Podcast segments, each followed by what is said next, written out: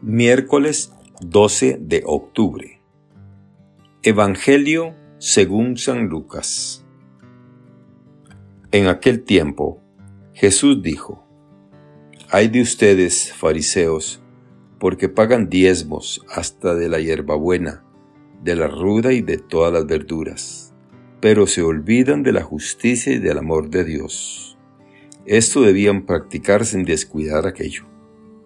Ay de ustedes, fariseos, porque les gusta ocupar los lugares de honor en las sinagogas y que les hagan reverencia en las plazas. Ay de ustedes, porque son como esos sepulcros que no se ven, sobre los cuales pasa la gente sin darse cuenta. Entonces tomó la palabra un doctor de la ley y le dijo, Maestro, al hablar así nos insultas también a nosotros. Entonces Jesús le respondió, Hay de ustedes también doctores de la ley, porque abruman a la gente con cargas insoportables, pero ustedes no las tocan ni con la punta del dedo. Palabra del Señor. Gloria a ti, Señor Jesús. Reflexión. Ustedes, fariseos, limpian el exterior del vaso y del plato Ay de ustedes, fariseos, porque pagan diezmos. Ay de ustedes, fariseos, porque les gusta ocupar. Ay de ustedes, fariseos, porque son como esos sepulcros. Ay de ustedes también, doctores de la ley. Ay de ustedes que les construyen sepulcros. Ay de ustedes, doctores de la ley. La liturgia de la palabra de Dios para el día de hoy nos enfrenta y confronta con las frecuentes discusiones tenidas por Jesús con los escribas, fariseos y autoridades judías de su tiempo.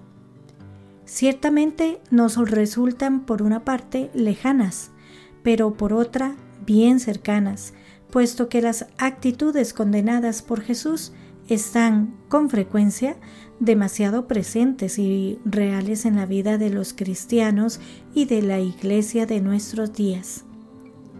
Es un correctivo severo pero que nos sirve para que nosotros no los imitemos ni caigamos en los mismos errores de entonces. Jesús critica a los fariseos en un tono de amenaza. 1. El apego a las leyes de purificación externa que Jesús denuncia como una manera de encubrir la podredumbre interior. 2. La puntualidad en el tributo sobre cosas tan mínimas como las hierbas aromáticas frente al descuido o la indiferencia por lo más importante, la limosna, la justicia y la generosidad. 3. Estas actitudes han hecho de los fariseos unos sepulcros sin señalización. A la hora de la verdad contaminan a la gente. Jesús también denuncia a los escribas. Primeramente, los juristas junto con los fariseos se ufanan de ser los guardianes de la fe, pero en realidad lo que han hecho es imponer al pueblo pesadas cargas que ellos mismos ni pueden ni quieren mover. Seguidamente, se creen mejores que los antiguos cuando en realidad son iguales o peores. Finalmente, con el conocimiento que tienen de la ley y de la escritura y su forma de interpretarla, ellos se han alejado del Dios vivo y verdadero y además obstaculizan al pueblo el acceso a ese Dios. Con estas denuncias de Jesús, lo más obvio es que sus adversarios se mantuvieran en constante acecho para ver cómo acaban con él. En las frecuentes controversias evangélicas de Jesús con los responsables judíos, son estos los que suelen empezar acusando a Cristo. Pero hoy es Él quien toma la iniciativa y condena en primer lugar a los fariseos por tres veces y seguidamente a los leguistas o escribas. De hecho, las acusaciones son intercambiables. Unos y otros daban la primacía a los ritos exteriores sobre el compromiso interior de la persona ante Dios y el prójimo. Cristo acusa a los fariseos de tres cargos. A. Pagan escrupulosamente el diezmo de productos pequeños, no incluidos en la ley, y pasan por alto lo más fundamental, el derecho y el amor de Dios, o como dice Mateo, la justicia, la misericordia y la sinceridad. Esto habría que practicar sin descuidar aquello, añade Jesús. B. Son esclavos de la vanidad y de la ostentación orgullosa. Les encantan los asientos de honor en las sinagogas y los enloquecen la reverencia de la gente por la calle. Es claro que prefieren los honores al servicio. C. Son sepulcros irreconocibles, tumbas sin señal que la gente pisa sin saberlo. El pueblo sencillo trata con estos hombres piadosos, sin sospechar que están muertos ante Dios, pues por dentro están repletos de hipocresía y crímenes. En segundo lugar, ataca a Jesús a los legistas, es decir, a escribas, rabinos y doctores de la ley judía. La intervención de un jurista que se siente aludido por los reproches de Jesús, más le habría valido callarse.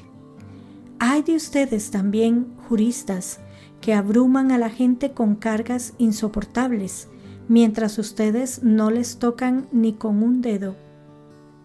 Además de ser hipócritas que no cumplen lo que enseñan, imponen a la pobre gente un yugo inaguantable por el contrario, el yugo de Jesús es llevadero y su carga ligera. Procediendo así, los rabinos, en vez de ser guías que ayudan a sus hermanos en el camino hacia Dios, se han convertido en dictadores que controlan no solo la ley del Señor, sino también la vida y conciencia de los pobres e ignorantes. De esta forma les hacen odiosa la religión e imposible la moral. Estas consideraciones de Jesús, nuestro hermano mayor, hoy van dirigidas especialmente a todos los bautizados y los pertenecientes a nuestra iglesia. Pero no debemos olvidar que en aquella sociedad la religión, la política y la cultura estaban unidas y caminaban juntas.